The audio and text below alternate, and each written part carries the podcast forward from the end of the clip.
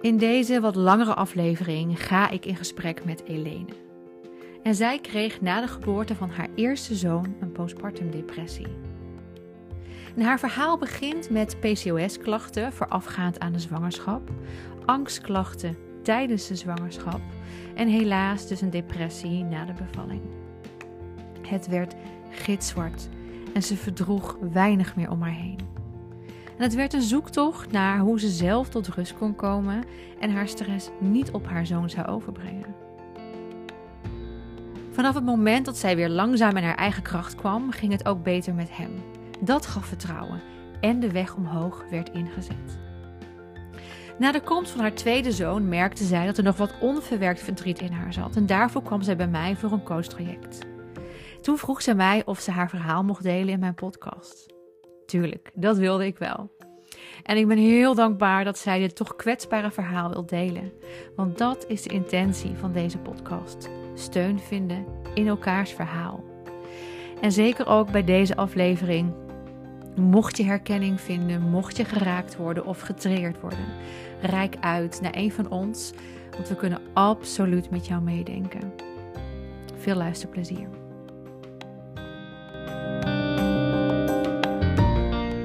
Welkom Elene in de podcast Mama's Beginnings. Hartstikke leuk en heel erg fijn om jou ook in de podcast te hebben. Dank je. Ja. Hey, ehm, de eerste vraag die ik uh, alle mensen, alle vrouwen in de podcast stel is: hoe is jouw begin geweest als moeder? Ja, ik denk. Vroeger had je die vriendenboekjes en daarin schreef je wat zou je, het, uh, wat zou je, wat zou je later willen worden? Ik schreef altijd moeder en juf. Uh, dus eigenlijk vanaf dat ik weet, kan ik me herinneren dat ik moeder wilde worden. Wauw. En uh, ik heb mijn man leren kennen toen ik 16 was. En het was ook echt, in een van onze eerste gesprekken kwam dat al ter orde, dat we allebei ouder wilden worden. En, dat, en nu denk ik, we waren 16. Waar hadden jullie het over? Wat wisten we nu eigenlijk al? Ja, ja. kindjes. Doe rustig. Ja. Maar uh, ja, dus eigenlijk ja, heb ik dat altijd al geweten. Dat dat uiteindelijk was wat ik graag wilde. Ja. Wauw. Mooi. Hey, en, en uiteindelijk, je bent nu moeder van, van twee zoons. Ja. En hoe is jouw jouw, jouw, jouw eerste keer, jouw eerste initiatie in het moeder worden? Hoe is dat gegaan?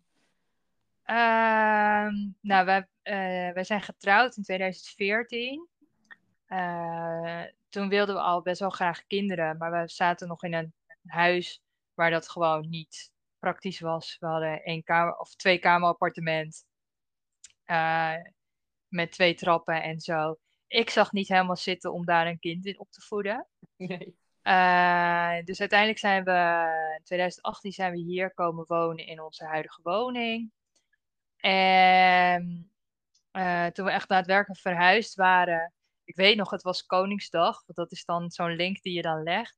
Toen zei mijn man op een gegeven moment van, ja, zullen we dan nu maar echt gaan beginnen? En uh, toen had ik nog zoiets, ja, maar dit en dat. En ik heb nog geen vast contract. En ik heb nog niet dit. En ik heb nog niet dat. En ik zag meteen al allemaal apen en beren op de weg. Ja.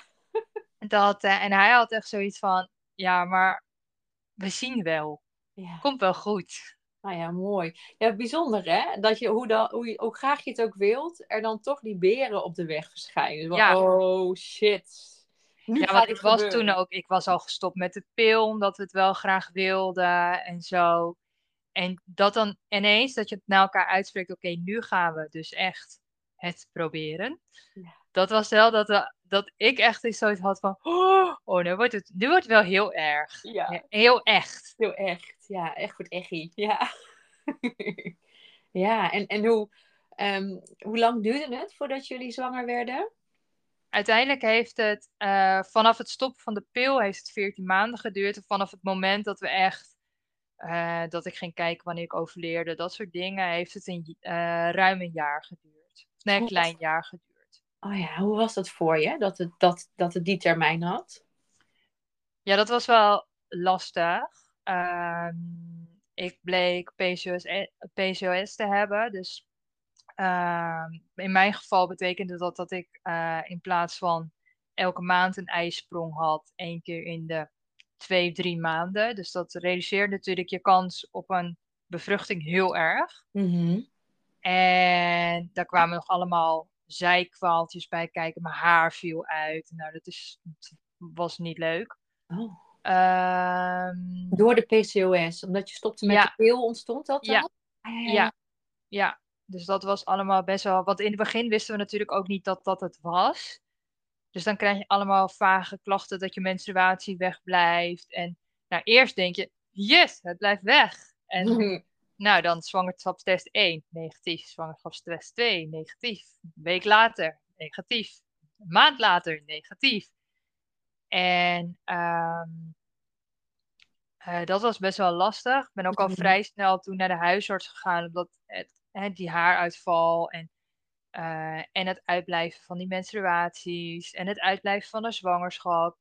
Ehm, toen werd ik eerst eigenlijk een beetje naar huis gestuurd met, ja, dit zijn eh, ontwenningsverschijnselen van de pil. Mhm. En ik had al vrij snel zoiets van, nee, ik, ik weet dit niet. Dit, er klopt hier iets niet. Je voelde dat zo heel duidelijk. Ja, Ja. ja, en toen bleek, eh, toen mocht ik uiteindelijk echo laten maken in het ziekenhuis. Dat was in oktober. Dus dat was een halfjaartje later ongeveer. En toen bleek dus dat ik die PCOS had. Ja. Eh, en dat was, ja, dan voel je toch wel even dat ik eh, het gevoel had, ja, als het niet lukt, dan ligt het dus aan mij. Want hè, we Mhm. gingen helemaal door de molen heen. En eh, we wisten dat het probleem lag bij mijn PCOS. Dus dat was wel, ik voelde die lat heel erg op mijn schouders Mm. drukken. Helemaal, nog niet eens zozeer naar mezelf, maar vooral dat ik dacht, ja, als hij nu geen vader wordt, komt dat door wat ik heb. En dat heeft hij, me, heeft hij nooit gezegd. En hij heeft altijd heel erg gezegd, ja, weet je, eh, wat er ook gebeurt, komt goed. En als we geen ouders worden, dan vinden we wel weer wat anders en zo. Wat lief. Ja. heel erg, dat dat mij heel erg zwaar op mijn schouders drukte. Ja. Ehm, toen mochten we ook meteen het fertiliteitstraject in. Hm. Ehm, maar dat was voor mij gewoon toen nog een stap te veel. Mhm. Eh, dus toen had ik mezelf voorgenomen. eh, eind april ben ik ook jarig. Eind april zouden we ook echt een jaar actief aan het proberen zijn. Dat ik zoiets had. Als het eind april nog niet is, dan gaan we dat traject in. Want ik wil eerst gewoon weten dat ik ook oké ben met als het niet gebeurt, zeg maar. Ik wilde wel eerst die soort van inner peace vinden. Mhm.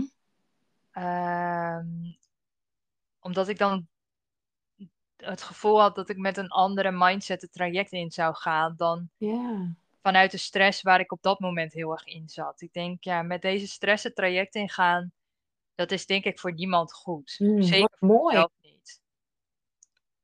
Wat een Dat, eh, dat- Dat heel moedig.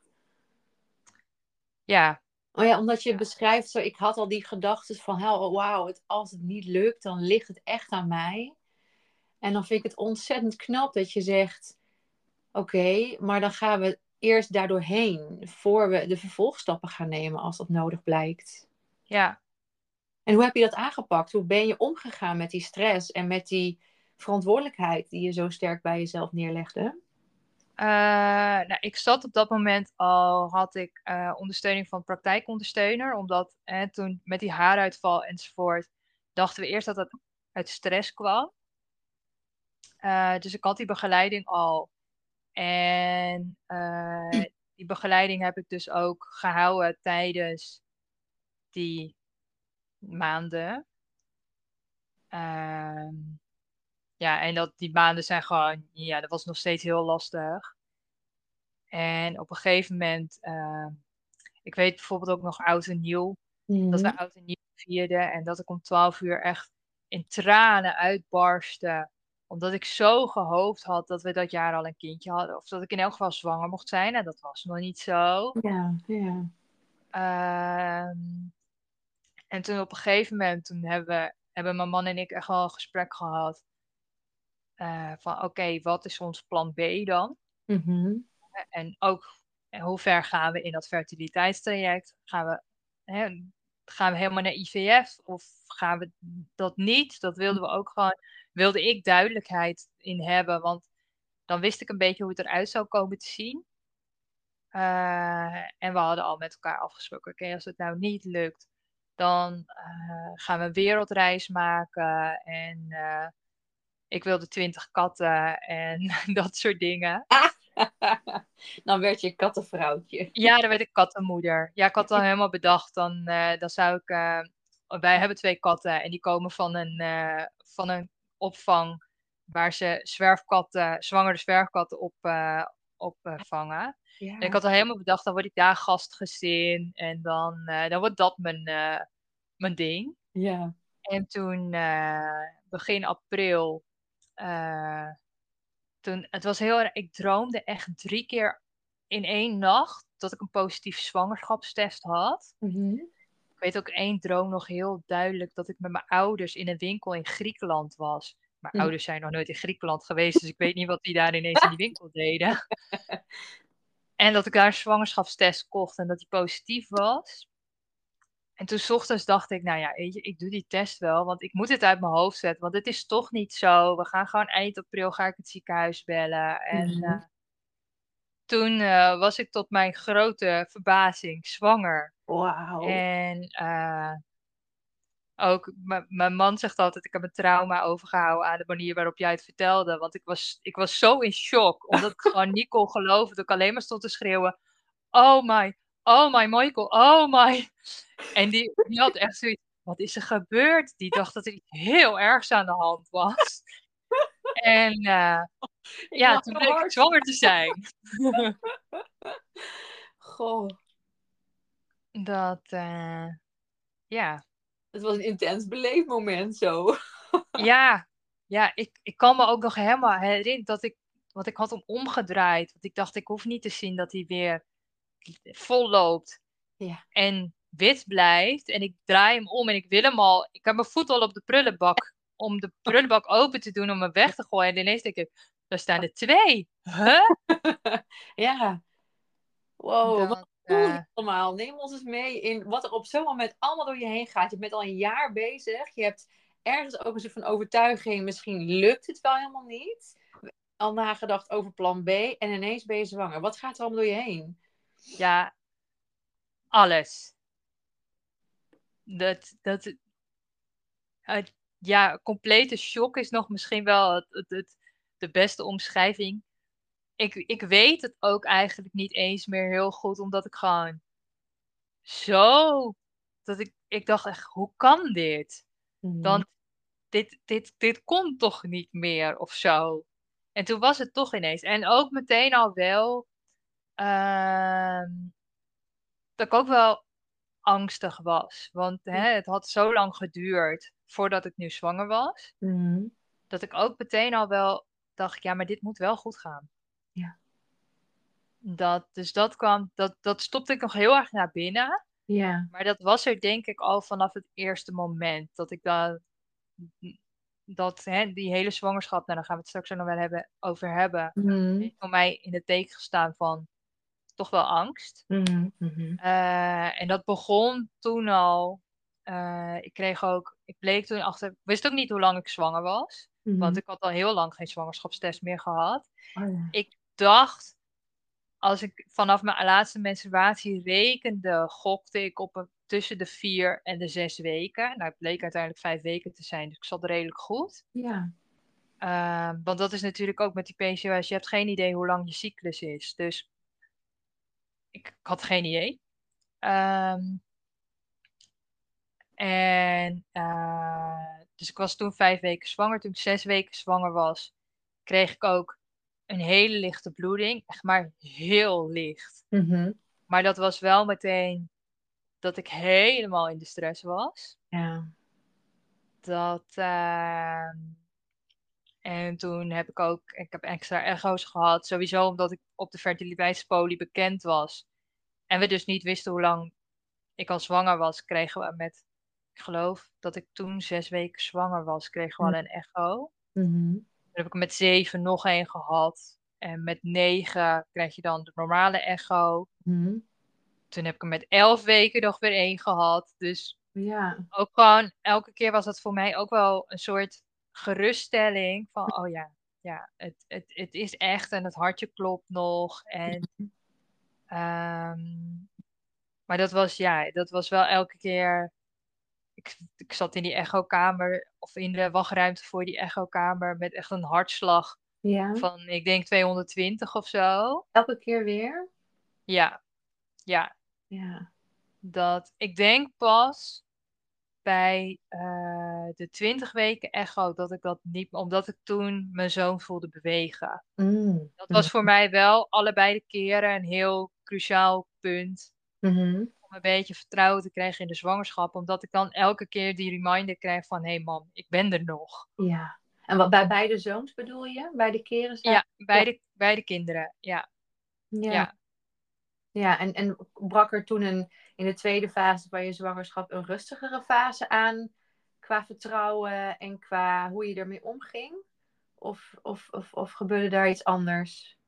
Ehm, ja, wel wat meer vertrouwen in dat het wel, eh, dat het daarbinnen wel goed ging. Mhm. Ehm, maar wat er toen een beetje naar boven kwam, ik heb in het verleden een eetstoornis gehad. Mhm. En het tweede trimester gaat natuurlijk op een gegeven moment gaat je buik groeien. Ja. Eh, dat was voor mij heel raar, want aan de ene kant was hè, die zwangerschap alles wat ik ooit gewild had. En aan de andere kant vond ik het ook heel lastig dat die buik ineens ging groeien. Mhm. Eh, en dat ik dik tussen aanhalingstekens aan het worden was. Mhm. Eh, het is natuurlijk, een, eh, een eetstoornis komt va- vaak vanuit een stukje controledrang. Mhm. En hierin raakte ik natuurlijk best wel de controle kwijt. Ja. En het is juist de periode waarin ik heel erg die behoefte aan die controle had. Mhm. En je- en waar kwam Eh, ja, dat die controle juist op dat moment zo omhoog kwam? Had het echt te maken met de groei van je buik? Of, of zat er nog iets anders? Ja, ik denk gewoon omdat, ehm, omdat er zoveel dingen dan zijn waar je niet echt invloed op hebt. Eh, dat het daarom ehm, moeilijk was. Omdat dat altijd hetgene was waar ik heel erg mijn invloed uit haalde, zeg maar. Mhm. En eh, ik heb geen terugval gehad, gelukkig. Ehm, want ik had ook zoiets, ja, eh, er zit een kind in mijn buik. Dus ik moet gewoon normaal doen, zeg maar. Ik moet me Eh. groot houden. Is dat ook een beetje wat daar al naar boven kwam? Ja, misschien ook wel. Hmm. Dat, en ik was ook heel erg, ik hield dit heel erg bij mezelf. Ehm, omdat ik, ik wist dat dat. Het is natuurlijk voor een buitenstaander, kan ik me best wel voorstellen dat het best wel raar is dat ik die struggle had. Ik vond hem zelf wel heel raar. Hmm. Dus ik hield dat ook wel heel erg intern. Mhm. Ehm, en op sommige momenten kwam dat heel erg naar buiten. Eh, en doordat ik het niet zo heel snel uitsprak, was het ook dat het op die momenten ineens een soort van explodeerde. Hmm. Mhm. Eh, eh, ja, dus dat vooral. Ja. En had je toen nog contact ook met de praktijkondersteuner bij de huisarts? Volgens mij al niet meer.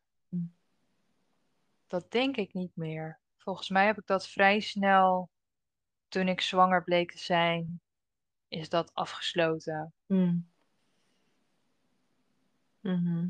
Ja, en, en hoe, want je gaf aan, ik deelde het eigenlijk nauwelijks. En als ik het deelde, explodeerde het. Hoe, hoe vond jij dan steun in dit toch, ja, toch wel pittige stuk?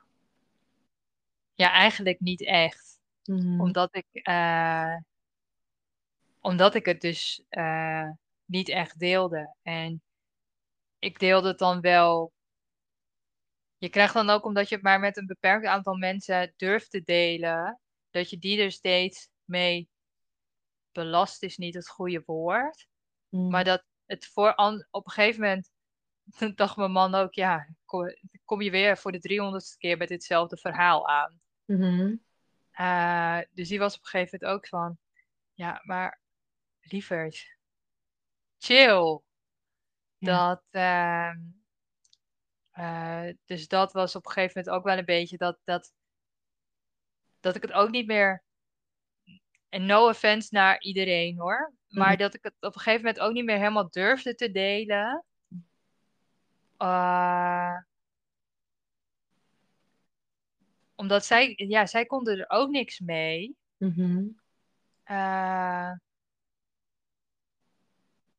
dus eh, ik wilde ze er ook niet meer mee belasten. Want dat gevoel had ik soms wel. En soms, ja, ik ben ook wel iemand, ik weet ook soms niet helemaal het handige moment te kiezen. Mm. S'avonds als je in bed ligt en allebei al doodmoe bent. Ja, typisch. Ja. Niet helemaal het goede moment om dat soort gesprekken te beginnen. Ja, ja. Dat, eh, Maar wat waren dingen die je graag wilde delen? Of die je misschien binnenhield, die je wel had willen uitspreken? nou, wat ik misschien wel gewoon had eh, willen hebben, omdat niemand begreep het ook echt. Mm. Wat heel logisch was, want nou, degene met wie ik het deelde, bijvoorbeeld mijn man, ja, die is niet, die is niet zwanger. Mm. Die heeft niet die eetstoornis gehad. Dus die, die kon ook niet in mij kijken hoe dat voor mij was. Die zag niet die interne strijd. Achteraf denk ik wel eens, misschien had ik toch meer moeite moeten doen op dat moment om iemand te vinden met wie ik dat kon delen. Want dat is soms ehm, wat je dan nodig hebt. Dus dat iemand zegt, ik heb dit ook, dit is niet gek. Ja. Eh, omdat ik het zelf zo als gek ervaarde. Mm. Dus ik denk niet dat iemand in mijn omgeving me echt iets had kunnen geven. Eh, want ze deden allemaal hun best. Ja. Maar ze konden het me niet geven. Want het enige wat ik nodig had was dat iemand zei: Het is niet erg, ik heb het ook. Maar ja, dat kon niemand tegen mij zeggen. Nee. Nee. En omdat het moeilijk was om uit te reiken, is het natuurlijk ook moeilijk om dat te ontvangen. Ja. Ja. Ja, dus het, het zat veel in je. Je was er veel, ja, veel zelf mee bezig. Ja. Mm. Ja, en dan krijg je natuurlijk ook, omdat je er dan zo zelf, dat op het moment dat je het wel uit, ja, dan stort je het in één keer over een ander heen. En dan heeft een ander ook zoiets, wow, Elena, rustig. Mhm. Eh, dus dat merkte ik ook wel eens, dat, Ja. dat, dat het dan ineens ook heel veel voor de ander was. Mhm. Mhm. Ja. ja, omdat het, ze niet aan zagen komen en omdat jij het eigenlijk te lang opgekropt had, kwam het er op Ja. een op, hoger tempo uit, zeg maar. Ja, Ja, ja. En je vond het dan lastig om eh, de ander daarmee te belasten. ja. Mhm. Nou ja. Ja, en, en, en hoe ging je daarmee om? Want dat, dat is iets al wat, wat ik me zo kan voorstellen, hè, wat dan op en af gaat tijdens de, de laatste helft van je zwangerschap. Ja, op een gegeven moment was het wel ehm, dat ik er beter mee om kon gaan. Dat ik ook wel eh, trots was op, op mijn buik. En eh, eh, dat ik het ook wel, dat ik mijn lijf wel weer, want ik vond mijn lijf ook een tijdje niet mooi. Mhm. Eh, en dat op een gegeven moment, je hebt natuurlijk zo'n zo'n tussenfase in, in dat het, dat, ik ben van mezelf heel slank. Mhm. Dus je hebt zo'n, ik had echt zo'n tussenfase waarin ik, het leek alsof ik gewoon een maand lang veel te veel had gefroten. En toen dat, zeg maar, toen die buik, bij mij popte de buik ook echt, het was van de een op de andere dag Ja, had ik ineens zo'n zwangerschapsbuik. ah En toen die er daadwerkelijk was, Ja. kon ik dat wat meer loslaten. Mm, ja. Ja. Ja, en dan voelde je je ook gewoon zwanger en niet te dik. Want dat is misschien wat tussen jouw hoofd. Ja, dat is, dat is denk ik inderdaad dat, wat er in mijn hoofd speelde. Mm. Ja. Ja.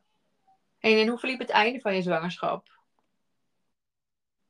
Ehm, ja, op zich wel eh, eh, redelijk oké. Het was wel, ehm, ik ben met 34 weken met verlof gegaan. Mm. Daarvoor, eh, nou, dan moeten natuurlijk op het werk alle eindjes aan elkaar geknoopt worden. Mhm. En dat, eh, merkte gewoon dat ik dat niet meer zo kon. Ook denk ik door hè, dat ik al best wel bezig was met ik moet straks bevallen. En dat vind ik spannend. En eh, alles wat daarvoor was gebeurd. eh, dat ik merkte dat ik die balletjes niet allemaal meer helemaal hoog kon houden. Mhm. Ehm, dus ik ben ook op mijn, eh, op mijn werk op een gegeven moment een gesprek gehad. ehm, om die last wat van me af. Want ik voel me ook altijd heel verantwoordelijk. Dus ik had mezelf misschien ook een to-do-lijst gegeven eh, die niet helemaal realistisch was. Mhm. Ja. Ehm, en toen ik dan daadwerkelijk met verlof was, kon ik daar wel van genieten. En eh, eh, kon ik echt wel uitkijken naar de komst van ons kindje. Maar tegelijkertijd was ik ook al wel. ehm, bang is niet misschien het hele, helemaal het goede woord. Mhm. Maar eh, ja, je bent natuurlijk nog nooit bevallen, dus je hebt geen idee. Ja. Dus bij elk krampje dacht ik, oh, wat nou als dit het is? Wat nou als dit het is? Ja. Dat, ehm, dat, en wat ook niet heel erg meehielp was, ehm, ik heb centering pregnancy gedaan tijdens de zwangerschap van mijn oudste. Dus dan ga je met een groep zwangeren, eh, heb je de controle samen. Mhm. Eh, wat heel fijn is, omdat je wel een groepje meiden om je heen verzamelt die in dezelfde fase zitten als dat jij zit. Mhm. Eh, maar in mijn geval waren dat allemaal op één na moeders die voor de eerste keer een kindje kregen. Mhm. Eh, dus je zit allemaal wel met dat je het niet helemaal weet. Ja. Ehm, en de verloskundige die dat deed, was. We werken hier in de stad waar ik woon met allemaal verschillende teams. En Hm. zij zat niet bij het team, wat zeg maar mij, de wijk waar mijn straat onder valt, had. Dus Mhm. ik wist dat ik haar bij de bevalling sowieso niet ging zien. Ah ja. Eh, en toen eh, met 36 weken ging ik weer terug naar de verloskundige hier in de buurt. Mhm. En toen bij de eerste controle hier dachten ze ineens dat mijn zo- zoon in een stuit lag. Och, ja. Nou, dat was. eh, ik, ik kan me nog herinneren dat ik hier in de straat stond en mijn man opbelde. En gewoon niet eens kon praten, omdat ik zo in de stress zat van. Oh, maar hoe moet dat dan? Want dan moet ik straks, straks moet ik ineens een keizersnee. Ik was heel Mhm. bang voor keizersnee. Mhm. Eh, straks moet ik ineens een keizersnee. En hoe moet dit nou? En ja, ze denkt nu dat het misschien toch goed ligt, maar ze weet het niet zeker. En oh, oh, oh, help, help, help. Mm. Dat- Uiteindelijk de, de spoedlijn heb gebeld. Van ja, ik heb nu zoveel stress, dat gaat niet goed. Nee. Oh, En toen heb ik gelukkig, mocht ik een echo laten maken, bleek hij gewoon met zijn hoofd naar beneden te liggen. Ehm, dus dat soort dingetjes, wat misschien een ander van denkt, oké, nou ja, we zien het wel, was voor mij zeg maar een soort explosie van stress kwam er Ja. dan vrij. Ja, ik voel het echt zo'n tornado als je het zo vertelt. Zo woesh, zo door je heen. Ja, dat, dat was het ook echt wel. Oh, joh. Ja. Dat, eh, en verder heb ik eigenlijk, totdat de bevalling begon, ik ben de da- dag voordat ik bevallen ben, ben ik nog vijf kilometer gaan fietsen. Mhm. Dus op zich ging dat allemaal, ik kreeg alleen blaasontsteking, dat was wel heel rot. Oh. Ehm, dat heeft waarschijnlijk uiteindelijk ook de bevalling in werking gezet, weten we niet helemaal zeker. Ja. Maar dat kan natuurlijk wel. Maar dat kan niet door het fietsen, die blaasontsteking, of wel? Nee, niet door Nee. het fietsen. Nee, gewoon omdat ik vergeet te drinken. Ah. Oh ja, ook weer zoiets, ja. Dat, eh, maar die heeft waarschijnlijk heeft die blaasontsteking uiteindelijk toen wel de bevalling in, in werking gezet. Ja. Eh, denken we, want ik had er heel veel harde buiken door. Mhm. En uiteindelijk zetten die harde buiken door in weeën. En ging ik dus bevallen. Ja, en ben je ook vroeger bevallen dan, ja, veel vroeger bevallen dan je uitgerekende? Of mee? Nee, nee, uiteindelijk twee dagen. Dus dat viel heel erg mee. Ja, Dat, eh, maar ik heb wel het idee, eh, maar dat kan natuurlijk, dat, dat is een gevoel wat ik heb, omdat Mhm. ik nu ook de vergelijking met de, eh, met de jongste kan trekken, Hm. is dat mijn jongste begon gewoon echt spontaan, dat ik ineens dacht, oh ja, dit was het. Mhm. En ehm, de, de oudste, ehm, nou, daar gaan we het straks ook nog wel over hebben als we het echt over de bevalling zelf hebben. Mhm. Ik heb bijvoorbeeld bij de oudste geen persweeën gehad. Tenminste, achteraf ben ik gaan persen op een soort gevoel van nu zal ik moeten persen. Terwijl bij de jongste, ja, nou ze hadden kunnen zeggen je moet het tegenhouden, maar dat was niet gelukt. Nee. Dat was gewoon, mijn hele lichaam duwde dat kind eruit. Ja. En dat heb ik bij de oudste bijvoorbeeld helemaal nooit gehad. Daardoor denk ik achteraf wel eens, was mijn lichaam er op dat moment eigenlijk wel klaar voor om te gaan bevallen. Ja. Ja. Jeetje. Want heb je dan misschien geen persweeën gehad en toch je kind naar buiten geperst? Ja, uiteindelijk is hij met een vacuüm ge- Ja. geboren. Eh, omdat ik gewoon, hij is ook, eh, hij is s'nachts geboren. Mhm. Eh, dus ik had er al een hele dag op zitten waarin ik vijf kilometer had gefietst. en eh, ik was best wel moe. Ja. En, eh, en het was ook, mijn man kwam terug thuis uit zijn werk. Die zegt nooit om negen uur s'avonds laten we naar bed gaan, want ik ben kapot. Mhm. En die zei ik, om negen uur s'avonds, ik wil wel naar bed, want ik ben echt doodmoe. En we Mhm. liggen echt vijf minuten in bed. En ik denk, shit, dit, dit, dit voelt echt heel anders dan dat het tot nu toe allemaal heeft gevoeld. Mhm. En eh, begon ik dus met, eh, met de bevalling. Eh, eerst dachten ze ook nog dat mijn bevalling niet echt was begonnen, want ik had ehm weeën die best wel een eind uit elkaar zaten en kort duren, duurden.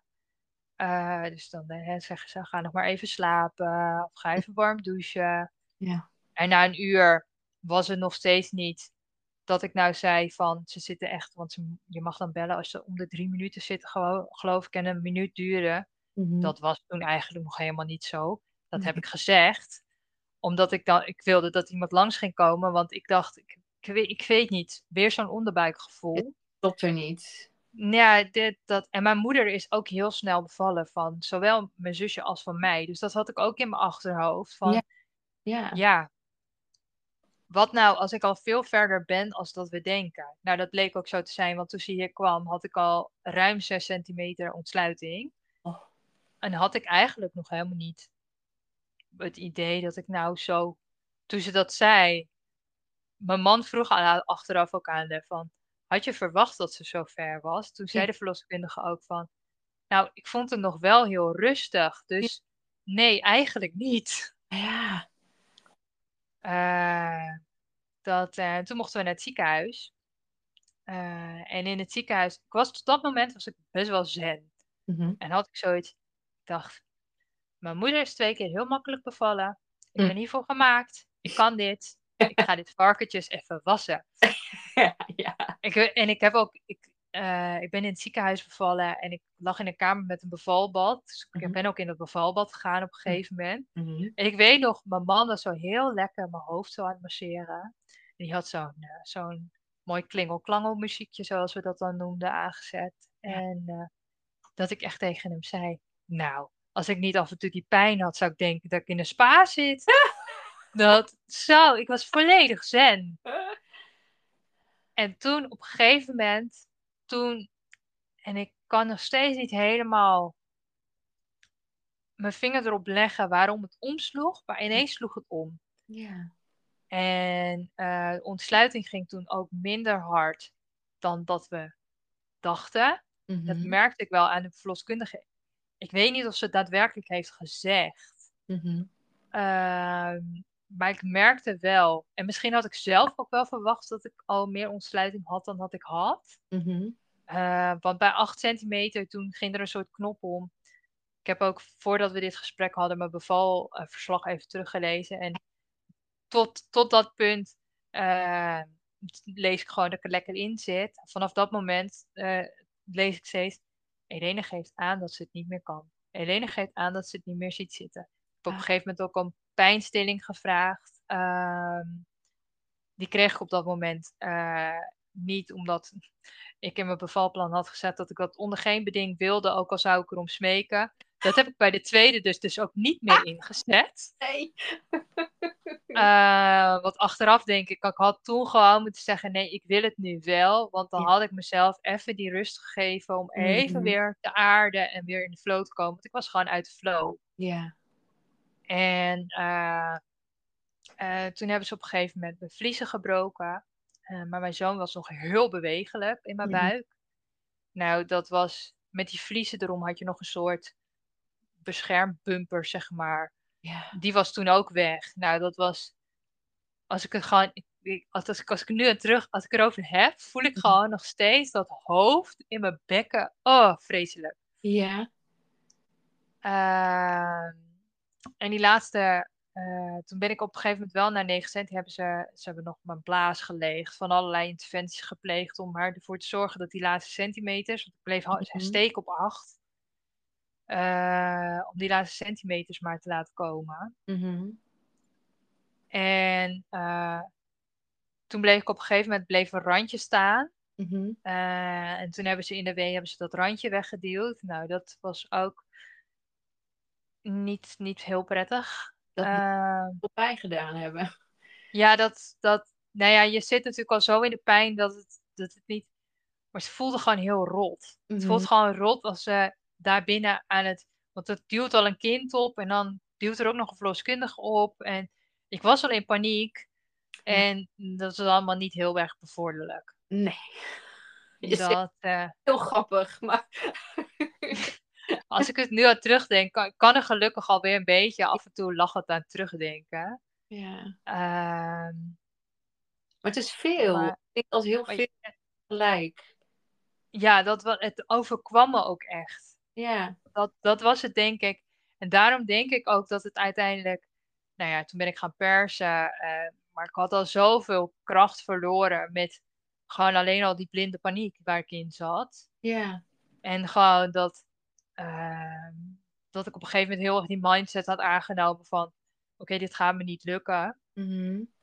Dat, dat doet natuurlijk ook iets met je lijf. Ja. Klopt. Ehm, dat ik, ik heb eh, ruim anderhalf, bijna twee uur geperst. Mhm. En toen zat er nog eigenlijk weinig beweging. Ik voelde hem ook de hele tijd, ik voelde hem terugschieten. Dat was Ja. echt heel frustrerend. Ja. Maar wel een mooi lichaamsbesef. Want je voelde wel heel duidelijk wat er gebeurde. Ook het verschil tussen dat de eh, vliezen gebroken waren en hoe die dan aan het bewegen was in je. Dat is wel heel bijzonder. Ja, Ja. ja achteraf wel, ja. Ja. En ehm, nou ja, toen, eh, nou ja, als, als je twee uur hebt geperst, wordt er natuurlijk gaat gepraat worden over interventies. Nou, toen hebben ze het gehad over of een vacuüm op een of een keizersnede. Hm. En eh, toen heb ik teruggelezen in mijn bevalverslag, ik weet hier niks meer van. Heb ik geroepen, het maakt me niet uit hoe je het eruit haalt, als het er maar uitkomt. Mhm. Ehm, dus toen is de gynaecoloog geroepen om een vacuüm te doen. Mhm. Eh, nou, dat was ook nog best wel heftig. Eh, want ik kreeg een knip. De verloskundige had gezegd, ik denk niet dat het nodig is, maar ja, het is protocol. Dus toen werd ik wel geknipt. Ja. Ehm,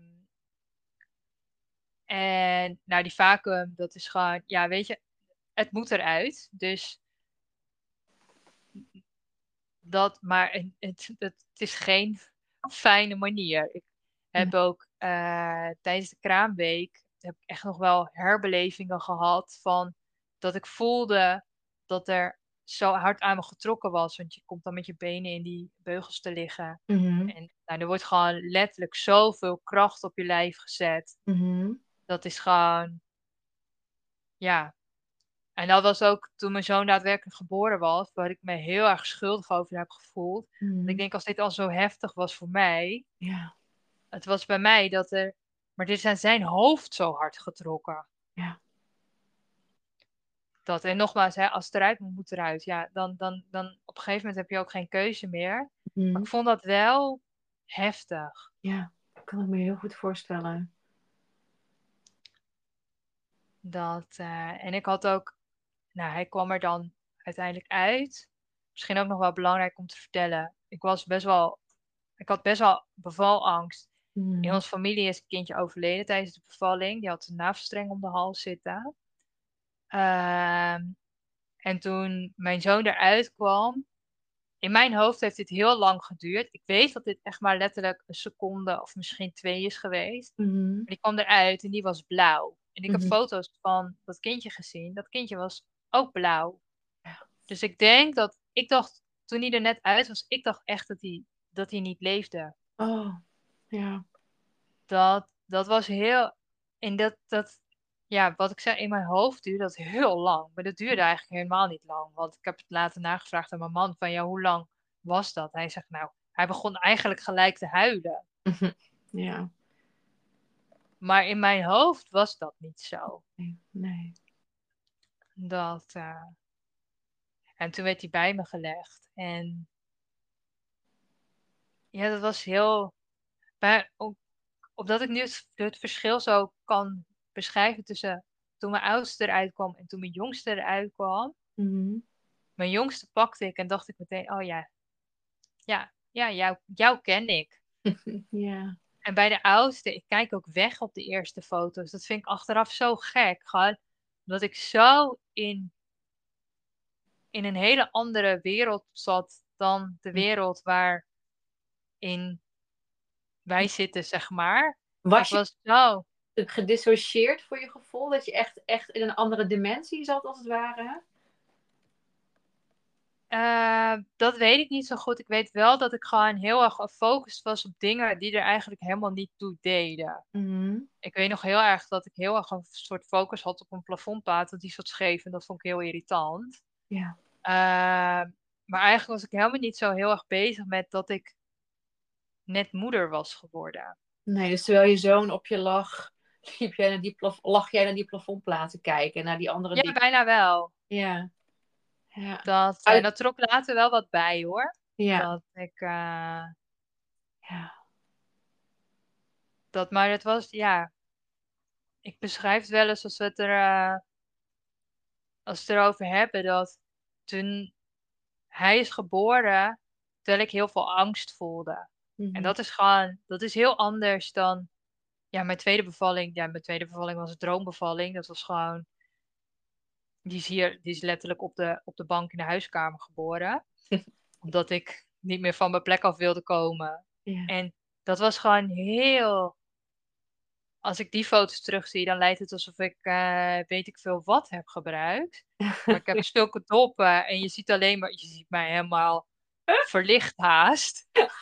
En bij de tweede, of bij de eerste, is dat toch heel, Ja. heel anders. Ja, het is echt een verschil van hoe je en bij de tweede echt mega in contact bent geweest, ook samen waarschijnlijk. En bij de eerste echt een soort van, nou ja, ook door die angst en die paniek. En ja, dat, dat je er een soort van uit contact, uit verbinding gaat. Ja, Ja. ja, ja en je, je hebt veel angst ervaren ook, zeg je. ja. Ja, hoe, ja dat is denk ik hè, wat, wat hè, de hele zwangerschap al speelde. Kwam er natuurlijk bij de bevalling heel erg uit. Maar Mhm. daarna kwam dat ook weer. Hè, de, de kraamtijd en de tijd daarna. Mhm. Ik heb uren liggen googelen over van allerlei en nog wat dingen wat er misschien wel met mij of met mijn kind aan de hand was. Ook vanuit een stukje angst. Mhm. En die angst die werd op een gegeven moment zo heftig dat het op een gegeven moment niet meer normaal angst was, maar dat het een depressie werd genoemd. Ja. En, en vanaf wanneer wist jij dat je een depressie bleek te hebben? Een postpartum depressie? Ik had al vrij snel het besef dat eh, wat ik voelde, het wordt dan afgedaan als kraamtranen. Ja. Ik had al best wel snel zoiets, dit is niet goed. Wat, wat merkte je?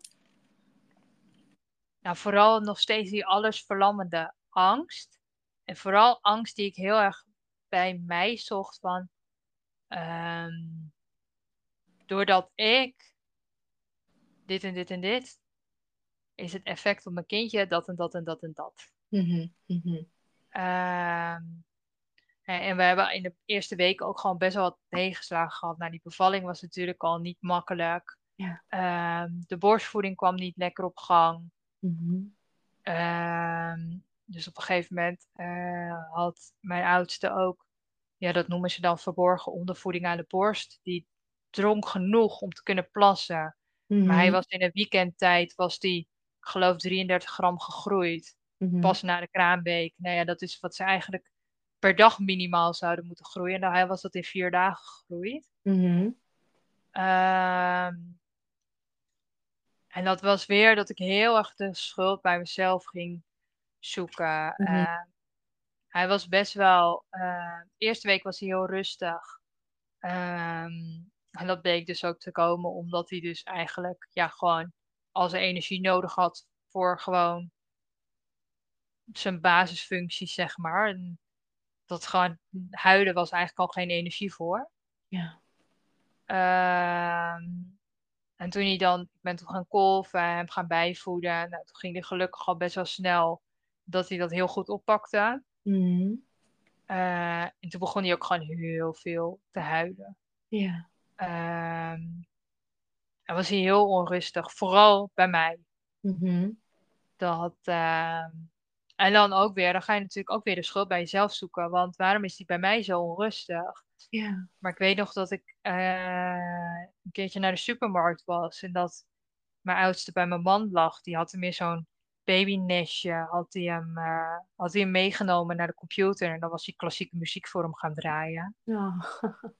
En eh, toen kwam ik thuis. Ik kwam thuis in een stil huis. En toen had ik echt zoiets.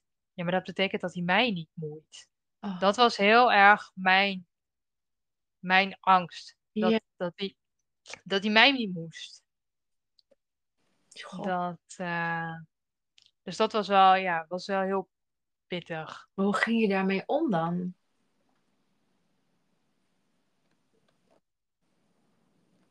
Ja, dat, dat kan ik eigenlijk niet eens zo goed uitleggen. Omdat dat zo, daar is niet, daar kan ik geen woorden aan geven. Ehm, omdat het zoiets was wat ik zo diep van binnen voelde. Mhm. eh, dat ik dat eigenlijk, ja, ik kan daar eigenlijk niet echt woorden aan geven. Om dat uit te leggen wat dat met me deed. Maar ik had wel, ik had bijvoorbeeld wel de gedachte van, eh, nou, als ik nou mijn koffers pak en wegga, dan is het probleem opgelost, want ik ben het probleem. Ja. Dat soort gedachten had ik wel heel erg. En ehm, ik ben pedagoog van, eh, van beroep. Mhm. Het kwam er natuurlijk ook nog weer, want dan ga je. Ik denk, ik, ik heb hier. Niemand, niemand heeft hier bijna een opleiding voor. Ik heb hier een opleiding voor en ik faal hier zo hard in. Ja. Dat, eh, dat maakt het nog extra moeilijk voor mij. Ja. Dat, eh, want ik dacht, ja, weet je, als er iets is wat ik zou moeten kunnen, is dit het. Mhm. Maar ja, het is toch heel anders als je ouders begeleidt en kinderen begeleidt, dan dat je ineens zelf die moeder bent. Chockvol hormonen en, eh, en ineens een kindje hebt wat je niet om vijf uur weer aan de ouders meegeeft naar huis, zeg maar. Ja. En had je op dat moment al door dat je ook echt richting die depressie aan het gaan was? Of, of was het op dat moment nog niet scherp voor jou?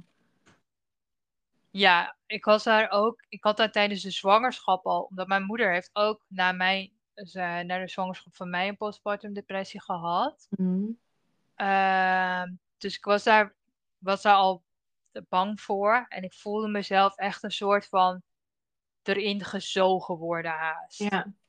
Ja, want daarom hebben we ook jouw hele verhaal belicht. Hè? Omdat je eigenlijk in elke fase wel van preconceptie tot aan de kraamtijd en postpartum klachten had die eh, uiteindelijk misschien geresulteerd hebben in die depressie.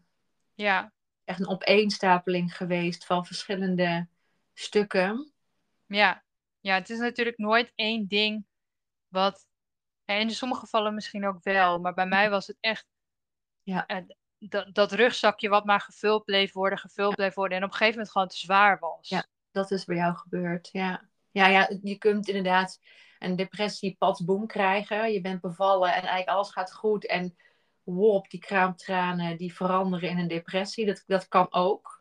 Maar dit Ja. is inderdaad jouw verhaal, waarin je ja, mooi omschrijft met die rugzak die te, die te zwaar werd. Ja. Ja, en wat ik denk dat eh, wat er ook heel erg aan heeft bijgedragen, is ik heb na de bevalling ehm, een kunstmatige oxytocine gehad om de Mhm. placenta te laten komen. En ik heb echt een soort van berg gevoeld, waarin ik voelde als ik op on top of the world zat. Mhm. Eh, hè, een paar uur na de bevalling was dat. Echt, toen was ik helemaal in, de hele Hola Gloria. Mhm. En denk dat het op dag drie of zo was. Ja.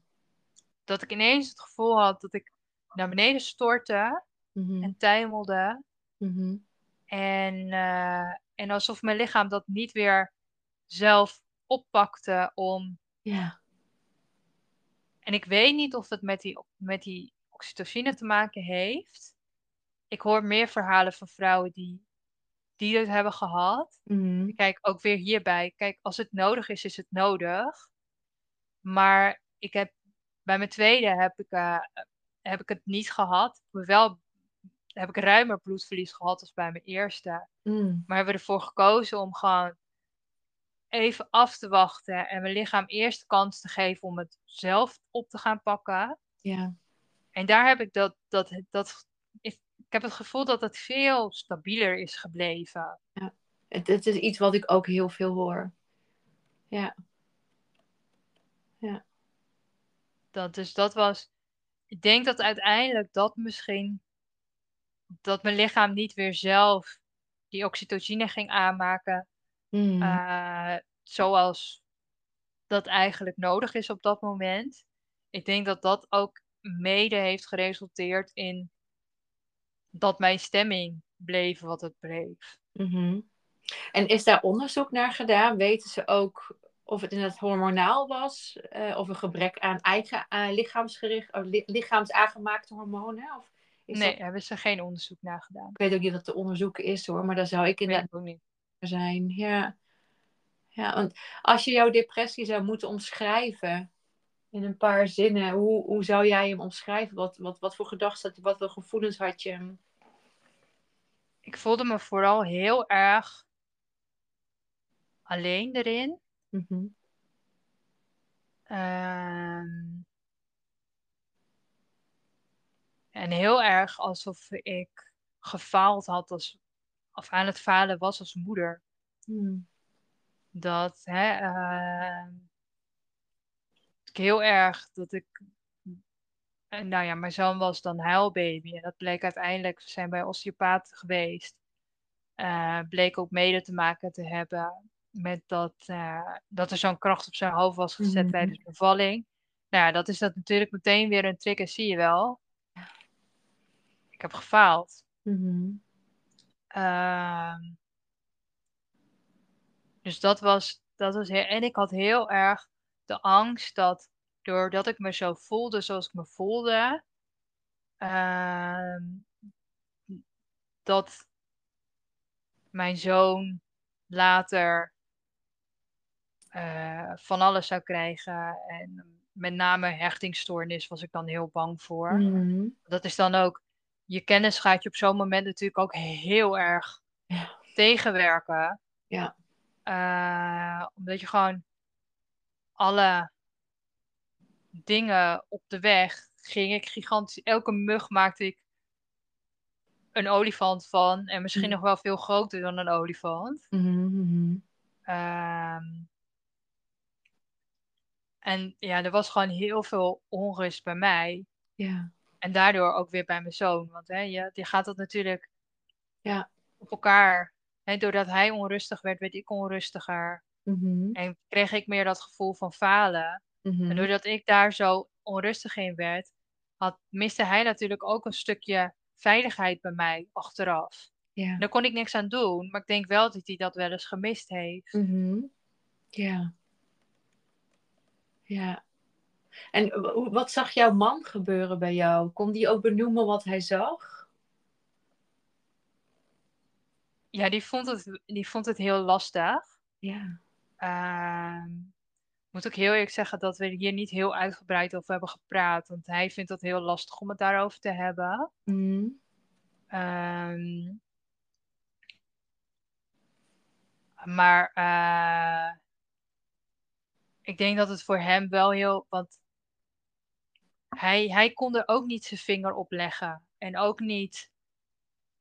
Ehm, hè, want het is natuurlijk best wel. We hadden hier zo naar. Dit was, dit was het gesprek wat we al hadden toen, ik, toen we 16 waren. Hadden we het al over dat we dit samen wilden gaan doen. En toen waren we het. En toen was hij eigenlijk zijn maatje er ook een beetje in kwijtgeraakt, denk ik, achteraf. Ja. Ja. Dat. Ja. En dat vind ik wel. Kijk, ik weet dat ik er niks meer aan kan doen. Dat het is zo gelopen zoals het is gelopen. Maar dat zijn wel dingen waar ik me. Schuldig is niet het goede woord. Maar waar ik wel denk. Ach. Mhm. Wat had ik ook graag gewild dat het voor jou anders was geweest. Ik had graag gewild dat het voor mij anders was geweest.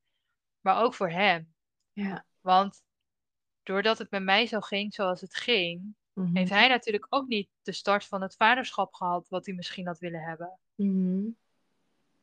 En je noemde ook, ik, ik pakte mijn koffers, of ik, tenminste, ik had de, de, het gevoel van ik pak mijn koffers wel, ik vertrek, want ik faal toch alleen maar. Hoe heb je dat ook gedaan? Nee, nee, uiteindelijk niet. Nee. Dat, eh, ik heb wel heel veel eh, contact ook gehad met voornamelijk mijn ouders. Mhm. Eh, omdat mijn moeder heeft natuurlijk in hetzelfde schuitje gezeten. Ja. Ehm, dus daar kon ik wel. Mijn ouders zijn heel erg. Ehm, die vullen elkaar daar heel erg in aan op zulke momenten. Dat soms als mijn moeder het even niet meer aankon, dan zei ze: Hier heb je vader. En andersom. Fijn, heel mooi. Ja. Ehm, en die hebben er samen met mijn man me er echt wel doorheen geloodst. Ja, want dat zou natuurlijk een vraag zijn die ik heb. Had je hulp? Ja, ja. Nee, ik ben op een gegeven moment ook weer. Want. ehm, nou, eerst denk je nog: Oké, dit is even een fase. Hoop Ja. je dan? Want alles is een fase, hè? Als je Ja, dus met, ja, het is ook je eerste kind, dus je hebt geen idee of dit normaal is, ja of nee. Kijk, ik kon wel die vergelijking met die meiden uit, eh, uit die centringgroep Ah ja. trekken. En dan wist ik wel dat wat ik had, dat dat... Ik heb ook nooit zo heel erg uitgesproken hoe ik er eigenlijk in stond, omdat ik me daar ook voor schaamde. Ja. Ehm, dus ik wist wel dat het niet helemaal... Maar je denkt in het begin nog, nou, weet je, als hij straks wat rustiger is en wat meer geland is, dan zal het wel goed komen. Ja. Ehm, dus ik denk dat ik na, een maand of zo. eh, en dat mijn man ook wel echt wel bijna bozig is, niet het goede woord. Maar die raakt op een gegeven moment natuurlijk ook heel gefrustreerd. Want die- soms was ik ook helemaal in een high van: oh, kijk, het ging vandaag goed. Want als het Mhm. goed ging met Samuel, ging het goed met mij. Ja. Ehm, dus dat was ook. Die wist soms ook niet helemaal wat hij thuis ging aantreffen. Want het kon zijn dat ik op de bank zat en dat het de beste dag ever was. Maar het kon ook zijn dat hij binnenkwam en dat ik huilend op de bank zat en dat het huis gewoon één grote ontplofte chaos was. Met Ja. een kolf hier en een fles daar. Want ik kolfde nog steeds. Want uiteindelijk is mijn zoon nooit meer aan de, aan de borst gegaan. Het is gewoon Mhm. niet meer gelukt. Ja. Eh, dus die was op een gegeven moment ook gewoon een beetje gefrustreerd van ja, maar ik trek dit ook niet heel veel langer meer. En het was ook, eh, mijn zoon is geboren in 2019. Toen was het nog niet zo dat vaders hadden een week vrij na de bevalling. Mhm, mhm. Ehm, gelukkig is dat inmiddels veranderd. Ja. Eh, wat heel fijn is. Dus hij had ook hij had verantwoordelijkheid naar zijn werk. Ja. Maar hier had hij eigenlijk ook meer verantwoordelijkheid dan dat hij zou willen hebben. Dat is niet helemaal, ik weet niet helemaal hoe goed hoe Nee, ik maar dat moet het rijdt- verwoorden. Verwachtingen die je hebt. Dus de, de, je, je had iets, een aanname gedaan. Natuurlijk weet je, ja, we weten het niet. Dus we moeten maar zien wat er op ons afkwam. Maar dit was natuurlijk wel next level voor hem ook. Ja, ja. En ik denk ook vooral hè, het, het niet weten Mhm. wat je gaat aantreffen als je thuis komt. Spannend is dat. Ja. En gewoon iemand zien die zo de weg daarin kwijt is. Ja. Dat als ik me nu ga inbeelden, als het andersom was geweest, Mhm. dan ja, denk ik, ach, liever toch. Ja. Dus als je luistert, schatje, het spijt me. Ik hou heel veel van je. ja. ja, Ja, en, en- maar eh, hij en, en mijn ouders zijn dus heel erg... En toen heb ik op een gegeven moment ben ik bij de huisarts geweest. Mhm. Omdat, nou ja, mijn man dus op een gegeven moment wel echt zei van... Dit kan zo niet langer, want ik trek dit niet meer. ja, ja. Ehm, die heeft toen ook zorgverlof opgenomen en zo, om toch wat meer thuis te kunnen zijn. Ja, super. Ehm, en toen heb ik weer hulp gekregen van de praktijkondersteuner. Mhm. En toen werd ik doorverwezen naar de ges- gespecialiseerde GGZ. Mhm. Maar dat was gewoon een hele lange wachttijd. Ja. Dat was echt ehm, zes, tot, zes maanden tot een jaar, geloof ik, uit mijn hoofd. Als ik er nu aan terugdenk.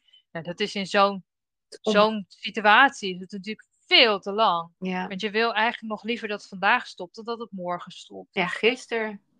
Ja, eigenlijk, ja, eigenlijk dat nog liever. Ehm, maar daar best wel fijne gesprekken toch gehad. Dus zij Mhm. hebben me doorverwezen naar een instantie in Amsterdam, die gespecialiseerd zijn. Zes maanden gewacht totdat je bij die psycholoog terecht kon. Nee, uiteindelijk niet. Ze hebben me Oh. uiteindelijk doorverwezen naar, eh, naar een organisatie in Amsterdam die ehm, gespecialiseerd is in psychische problemen rondom de zwangerschap. Eh, en daar kon ik sneller terecht. Volgens mij kon ik daar toen binnen twee of vier weken zoiets terecht. Ja, dat is al een stuk sneller. Ja, dus dat was wel heel fijn. Ja. En op een gegeven moment, ja, mijn zoon huilde dus nog steeds vrij veel, ook na het bezoek bij die osteopaat. Mhm. En slapen was bij hem gewoon een heel groot ding. Mhm. Ja, achteraf, als ik nu beredeneer, denk ik, ja, heel logisch. Als je elke drie seconden iets anders probeert, dan wordt zo'n kind natuurlijk ook helemaal hela hola van. Ja. Maar ja, je bent wanhopig, dus je doet maar iets. Ja, ja. Ja, je bent contact met jezelf ook ergens kwijtgeraakt als je je zo voelt. Ja. Ja. ja, ja. En ook met eh, het inschatten van zijn behoeftes. En hij was natuurlijk, hij is heel prikkelgevoelig nog steeds. Mhm. Eh, dus hij, hij pikte natuurlijk dat allemaal van mij haar fijn op ook. Ja. Ehm, en toen op een gegeven moment was er een dag dat, eh, dat het was half vier 's middags. En hij was 's ochtends om, weet ik veel, half acht wakker geworden of zo, acht uur. Mhm. En hij had gewoon om vier uur 's middags, half vier 's middags had hij nog niet geslapen. Gewoon nog niet, geen seconde. Hij had gewoon alleen maar gehuild. Ja. En ik was er zo mee aan dat ik op een gegeven moment maar het consultatiebureau ben gaan bellen van ik weet het niet meer. Help. Alsjeblieft, help. Want ik weet, ik weet het gewoon niet meer. Maar kan, ik kan, niet meer, kan, dit niet, kan dit gewoon niet meer. Nee.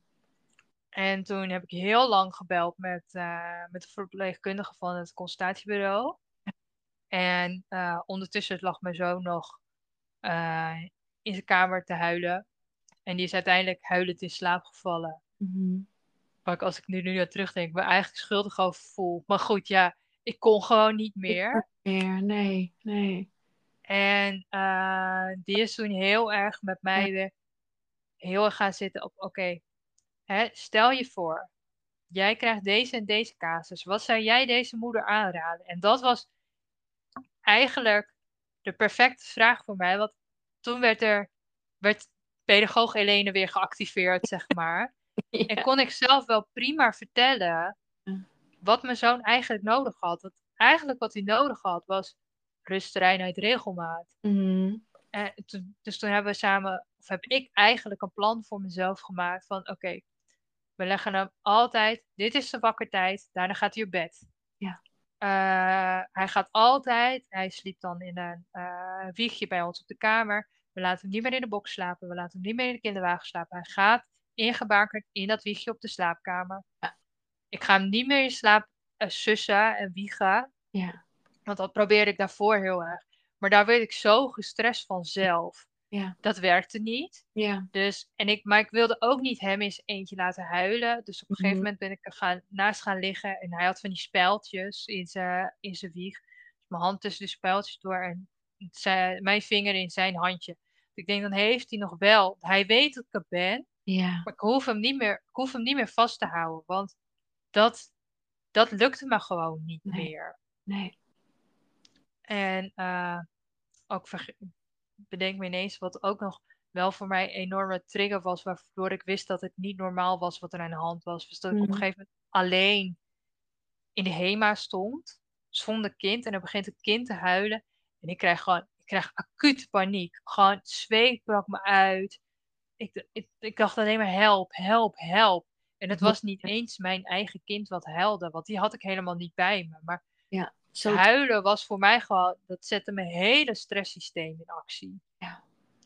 Ehm, nou, dus daarom hè, alleen maar die vinger, want dan had hij nog wel contact met mij, maar had hij tenminste over, want hij hoorde dan mijn hart niet en hij hoorde mijn ademhaling minder. Dus ik droeg het minst die stress aan hem over, hoopte ik heel erg. Eh, en dag één heb ik eh, twee uur zo gezeten voordat hij in slaap viel. En dag twee heb ik een half uur gezeten. En dag drie ging die slapen. Mhm. En toen dacht ik echt, huh? Wat is dit? Ja. En dat heeft wel, dat ik zeg maar toen weer in mijn eigen kracht gezet werd.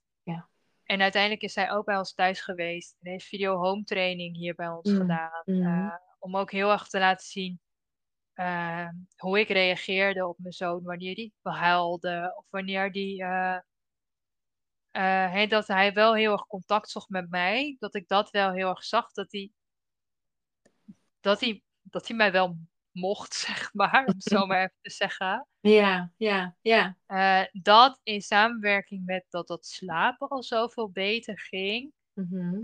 is wel voor mij geweest, waardoor het, de weg omhoog echt wel werd ingezet en ook wel stijl werd ingezet. Dat ik echt wel, want ik ben uiteindelijk bij die psycholoog ben ik volgens mij maar twee keer geweest. Ja.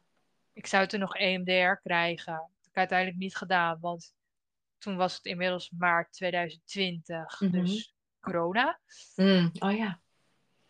Eh, maar toen was ik al wel weer zo ver uit de put dat ik ook, ik ben ook wel weer gewoon gaan werken op het moment dat ik weer zou gaan werken. We Oh, ja. hebben toen wel besloten om eh, mijn zoon nog niet meteen, die zou eigenlijk meteen naar de crash.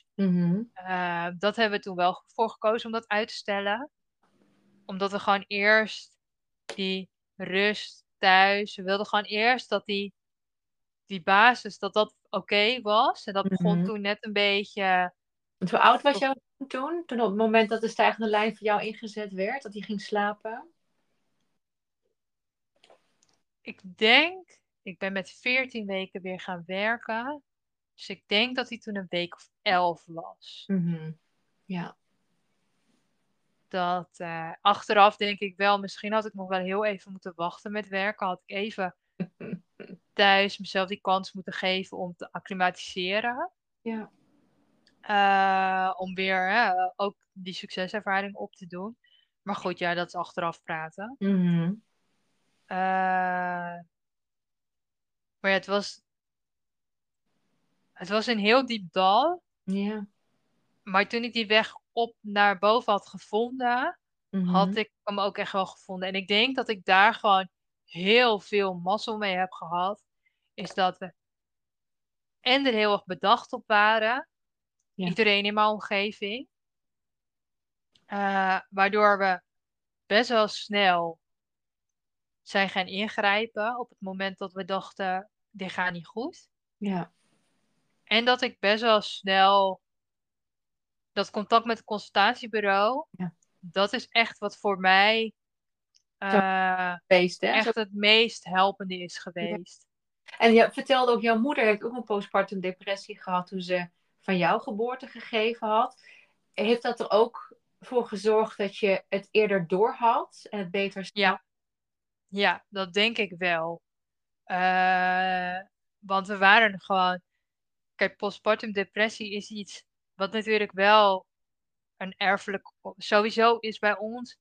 ehm, in, het, in de familie komen wel eh, depressies rondom hormonale veranderingen. Ik ben bijvoorbeeld zelf ook op depressief geweest toen ik ehm, eh, de puberteit net uitkwam, dat ik richting adolescentie ging. Ja. Eh, dat soort live events, zeg maar. ja. Hè, ook toen ik op mezelf ging, toen ik op mezelf ging wonen, kwam bijvoorbeeld die eetstoornis heel erg naar boven. Ja. Dus we wisten dat bij mij met grote veranderingen, Ja. plus die hormonen, dat dat wel een spannend moment ging worden. Mhm. Ja. Dus daar waren we wel al heel erg op bedacht. Ik Ja. zelf ook. Ja. Ehm, en mijn omgeving dus ook. En dat scheelde ook wel dat daardoor wel heel erg snel naar boven kwam dat het. Dat het we hebben het niet laten aanmodderen. Nee. Eh, want ik denk als je. eh, als dit je overkomt terwijl je hier helemaal nog. Ik had er ook al over nagedacht. Mhm. Dat het zou kunnen gebeuren. Ja. En ik denk als het ons was overvallen, Mhm. dat het veel langer geduurd had. Kan ik me iets bij voorstellen. Je hebt geen medicatie gekregen, toch? Nee, dat wil, ik heb wel die optie gekregen. Mhm. Ik heb er toen zelf heel bewust voor gekozen om dat niet te doen. Mhm. Omdat ik al iemand ben die heel erg naar binnen slaat. Mhm. En ik dacht juist, misschien moet alles er nu ook maar eens uit. Oh ja. Ja. En ik had heel erg, eh, voor mijn gevoel, stond medicatie gelijk aan dat ik moest toegeven dat ik het niet zelf kon. Dus er zat bij mij ook nog wel Mhm. een, een, een soort mindset aan vast. Dus ik heb wel Ja. toen heel bewust gezet van nee, ik wil dit niet. Mhm. Eh, omdat voor mijn gevoel zou dat mij niet gaan brengen wat het eigenlijk nodig had gehad. Wat, Oh ja. ehm, Mooi om het ook zo bewust te ervaren. Het, het komt natuurlijk ook wel weer voort uit een vorm van als ik het doe, dan faal ik. Maar anderzijds ook heel bewust zijn van nee, ik, ik hoef dit nu niet ook nog erbij te dragen als ik het op deze manier moet bekijken. ja, Ja. ja. Ja, ik had voor mij heel erg het gevoel. Want ik weet dat het voor andere, heel veel andere vrouwen juist wel heel erg helpend is. Dat Ja. er is natuurlijk daar ook geen goed of fout in. Maar ik had heel sterk het idee, dit is niet wat mij op dit moment gaat helpen. Dat voel je ook heel sterk. Ja, Los van, van het, de angst dat, dat het weer een, een vorm van falen zou zijn. ja. ja Mhm. het was denk ik nog sterker dat ik, dat ik heel bewust zoiets had van, dit is niet de weg Ja. dit, dit, die ik ga wel moeten bewandelen, zeg Ja. maar. Ja, ja, ja, mooi. Want ik vroeg me nog af, want dat is net niet ter sprake geweest. Had je ook suïcidale gedachten?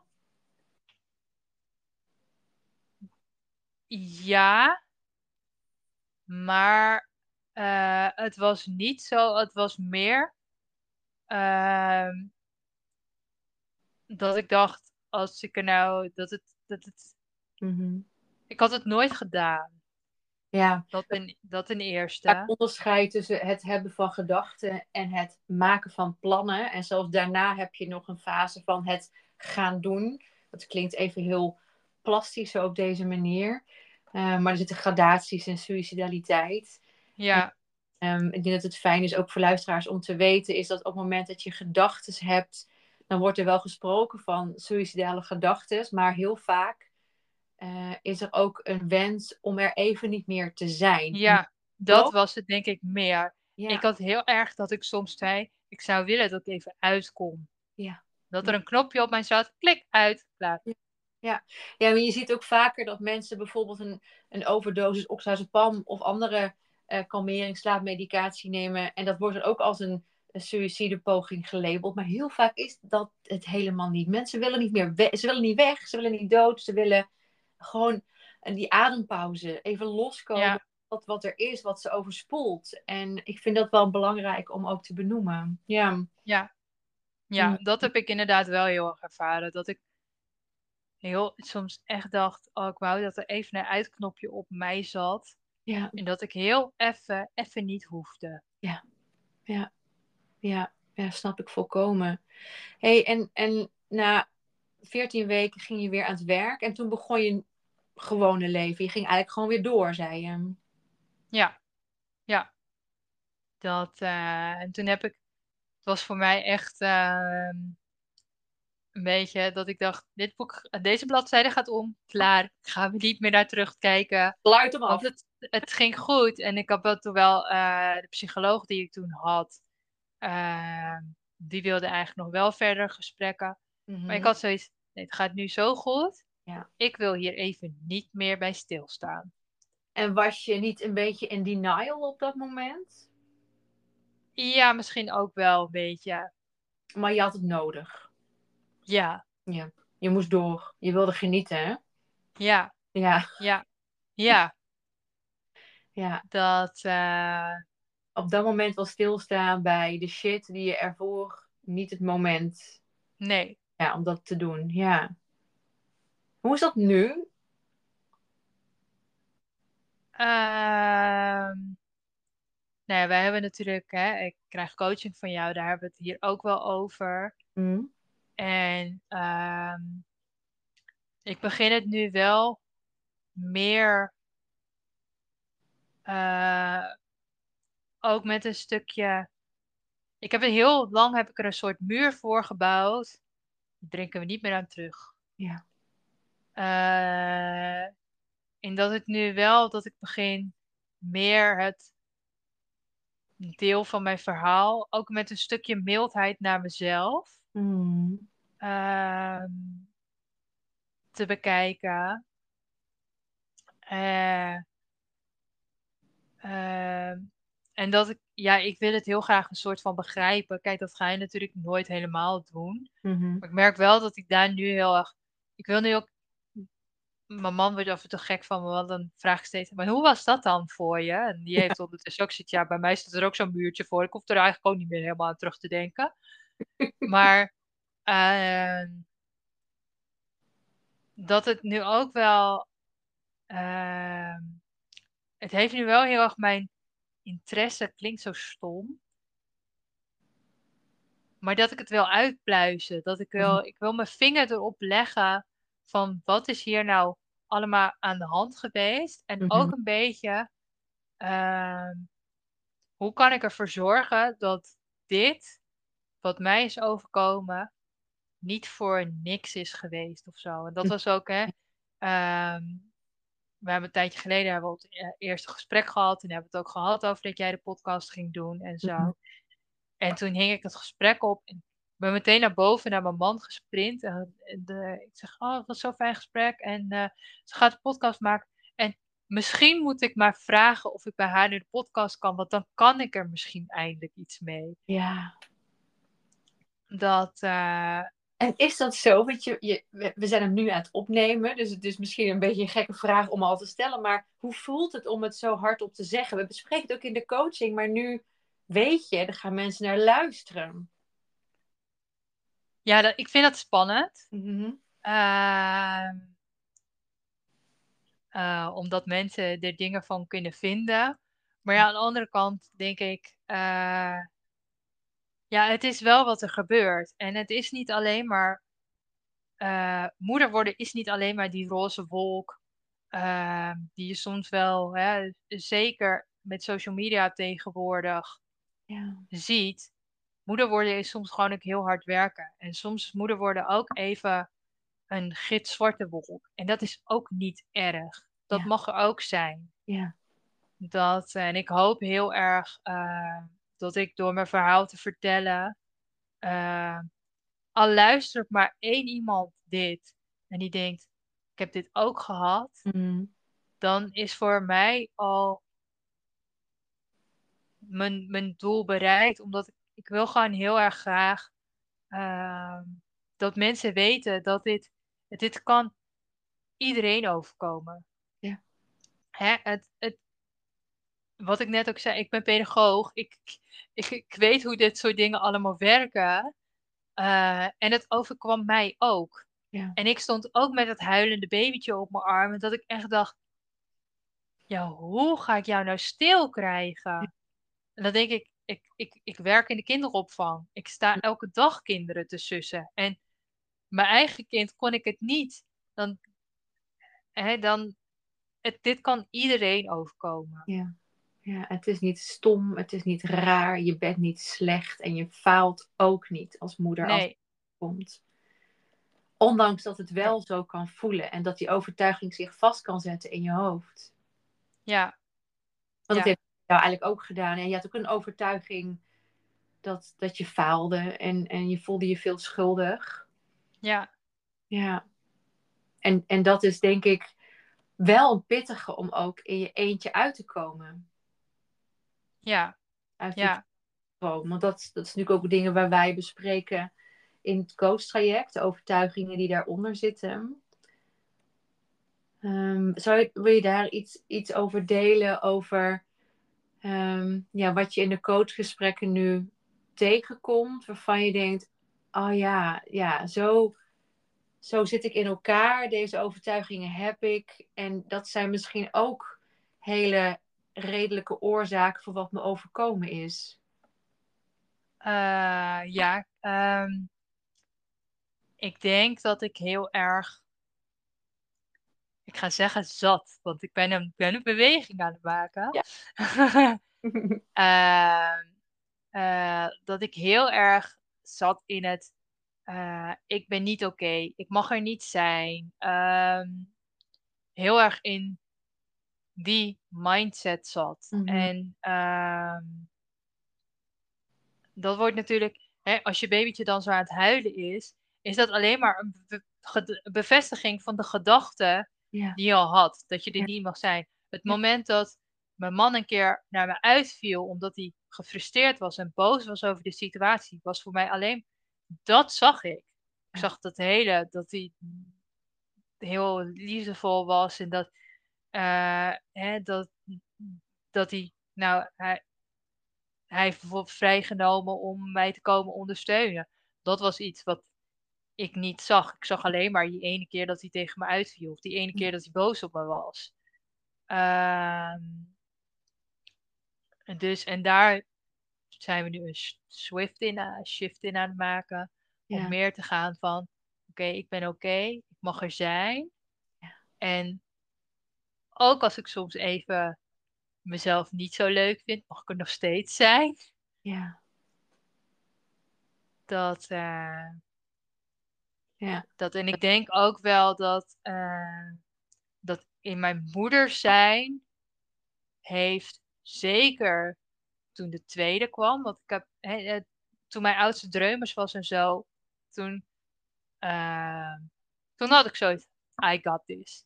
Ja. Toen, toen, had- toen hè, heel veel zeggen dat ze de babyfase het makkelijkst vonden. Ik vond bij mijn oudste vond ik de babyfase het meest verschrikkelijke. Die Ja, vind ik die vond het makkelijker worden toen hij ouder werd. Ja, ja. Toen kwam mijn jongste, toen kwam ik ineens erachter dat ik best wel een goede babymama ben.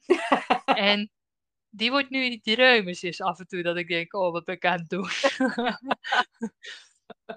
Wat overkomt me nu hier weer? Ja. ja, ja, dat is weer een heel ander kind. Ja. Dat, eh, en dat, hè, dat, die ervaring die ik met hem heb gehad, is natuurlijk ook dat uiteindelijk wat echt helend is geweest, is het feit dat die tweede kwam. Mhm. En dat die tweede nog steeds dan, s'avonds dan, eh, hij krijgt nog steeds borstvoeding. Dus dan voed Mhm. ik hem voordat hij, eh, en dan komt hij helemaal zo bij me liggen. En dan kan ik zo, kan kwartier, twintig minuten, gewoon zo lekker met hem liggen. Zo, en dan tilt hij af en toe, tilt hij zijn, tilt hij zijn hoofdje zo op. En dan, eh, en die rust had ik bij de eerste bijvoorbeeld helemaal niet. Nee. Dat, eh, dus, eh, en dat is denk ik ook nog wel een goede moeders die dit hebben meegemaakt en denken, hoe moet dat als er een tweede komt? Het is, tweede is totaal anders. Want dan Ja. heb je het allemaal een keer gedaan. Ja. Dat, eh, ja, zeker. En ik denk ook moeders die het overkomen is en die worstelen met schuldgevoelens. Die worstelen met het gevoel van falen. En wat jij noemt, hè, de praktijkondersteuner van de huisarts. Die hebben soms ook een wachtlijst intussen, hoor ik steeds vaak. Ik ben er zelf ooit één geweest. Eh, maar maak een afspraak met de huisarts. Trek aan de bel als je het niet vertrouwt. Denk dat dat heel belangrijk is. En als je twijfelt, ehm, ja, neem ook vooral contact op met, met mij in dit geval. Maar misschien ook met jou. Ik weet niet of jij het ook eh, mooi zou vinden als vrouwen. Goh, ik, ik, her- ik herken wat in jouw verhaal. Mag ik daarvoor naar jou uitreiken? Zou je dat... Ja, ja, tuurlijk. ja. Ja, Ja.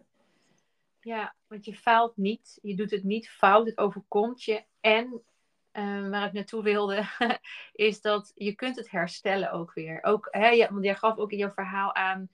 Ehm, ik was heel erg bang dat de hechting met mijn kind eh, tekort gedaan zou worden. ja, Ja. ja. En dat kan ik inmiddels zeggen. Dat is totaal niet zo. Ja. Kijk, hij is nu, hij is bijna vier, dus hij zit nu wel heel erg in zijn papa-fase. Maar, eh, maar ik merk gewoon. Kijk, je weet natuurlijk nooit of dingen. eh, hij is bijvoorbeeld wel veel voorzichtiger. Mhm. Maar of dat nou is omdat hij gewoon het oudste kind is. eh, of dat een stukje genetische overdracht is vanuit. Want ik zeg altijd: hij is uiterlijk is hij mijn man, innerlijk is mij. Mhm. Eh, dat weet, of dat het met zijn begin te maken heeft, dat weet je natuurlijk niet. Ehm, maar ik, hij heeft wel, ik merk gewoon aan hem dat hij een hele, hele, ik een voorbeeld te, te noemen. Eh, we waren een keer met hem, toen zou hij anderhalf geweest zijn of zo. Waren we, ik weet niet eens meer waar. Maar mijn moeder was er ook en hij zat in de buggy. En er begint een wild vreemde begint tegen hem te praten. Hm. Voor hem een wild vreemde. En, ehm, en dat hij eerst keek hij even naar mij. Mhm. Van oké, hoe kijkt mama? Mama vindt het oké. Oké, dan vind ik het ook oké. Ja. En dat denk ik dat dat al van die kleine signaaltjes in. Dat, dat je ziet, hij, hij heeft een rotsvast vertrouwen. Niet alleen op mijn man, maar ook op mij. ja, ja, wat mooi. Dus dat is echt wel weer goed gekomen. Ja. Ook al was die balans in het begin een beetje kwijt. Hè? En ik zelf trouwens ook, want hè, ik ben ook een kind van een moeder die een postpartum depressie heeft gehad. Ja. Nou, komt komt niet aan mijn moeder, want mijn moeder is degene die ik misschien nog wel op, het, eh, op de aarde het, het meest vertrouw, want ik weet dat die onvoorwaardelijk Ja. er voor mij is. Mhm. Ja.